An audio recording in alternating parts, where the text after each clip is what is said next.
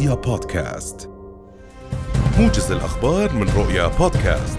بدأ مجلس النواب اليوم جلساته التشريعية لمناقشة مشروع قانون الموازنة العامة للسنة المالية ألفين وأربعة وعشرين وتوصيات اللجنة المالية بشأنه، ثم التصويت عليهما قبل تحويل المشروع إلى مجلس الأعيان. وأنهت اللجنة المالية النيابية يوم الأربعاء الماضي مناقشات المشروع تمهيدا لقراءة خطاب المشروع وتوصيات اللجنة المالية. ودعت اللجنة المالية إلى تكثيف الرقابة على الأسواق بما يضمن استقرار أسعار السلع وتوفيرها في المؤسستين المدنية والعسكرية بهامش تغطية الكلفة عند الضرورة. قال وزير الخارجية وشؤون المغتربين أيمن الصفدي إن مجلس الأمن لم يطلب حتى الآن وقفا لإطلاق النار في قطاع غزة. وشدد الصفدي في كلمة بمجلس الأمن الدولي خلال أعمال الاجتماع رفيع المستوى حول الشرق الأوسط والقضية الفلسطينية على ضرورة التحرك الحقيقي من أجل السلام، مشيرا إلى أن الطريق الوحيد للسلام هو عبر إقامة دولة فلسطينية مستقلة على حدود الرابع من حزيران لعام سبعة وستين. وأكد الصفدي خلال كلمته أن كل يوم يمضي دون إنهاء العدوان على غزة يعني المزيد من إزهاق الأرواح البريئة، لافتاً إلى أن التهديد بالامتداد الإقليمي لهذه الحرب حقيقي وأن الضفة الغربية على وشك الانفجار.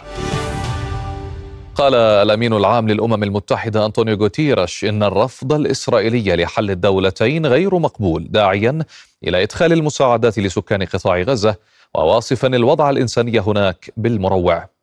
وأضاف غوتيريش في جلسة لمجلس الأمن التابعة للأمم المتحدة أن الرفض الصريح والمتكرر لحل الدولتين على أعلى المستويات في الحكومة الإسرائيلية غير مقبول.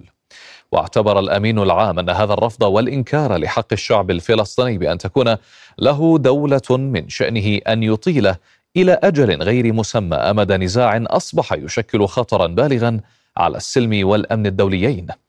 وشدد غوتيريش على أن هذا الأمر من شأنه أن يفاقم الاستقطاب وأن يشجع المتطرفين في كل مكان، لافتا إلى أن أي رفض من جانب من جانب أي طرف لحل الدولتين يجب نبذه بحزم.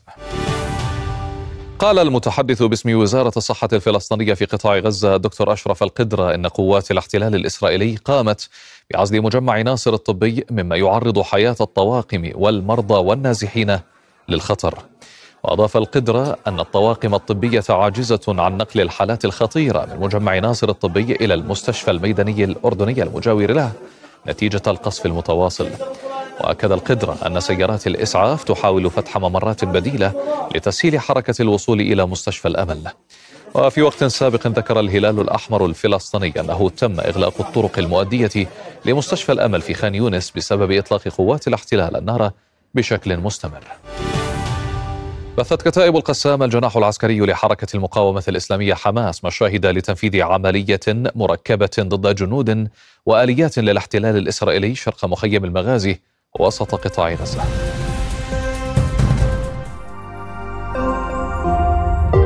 رؤيا بودكاست.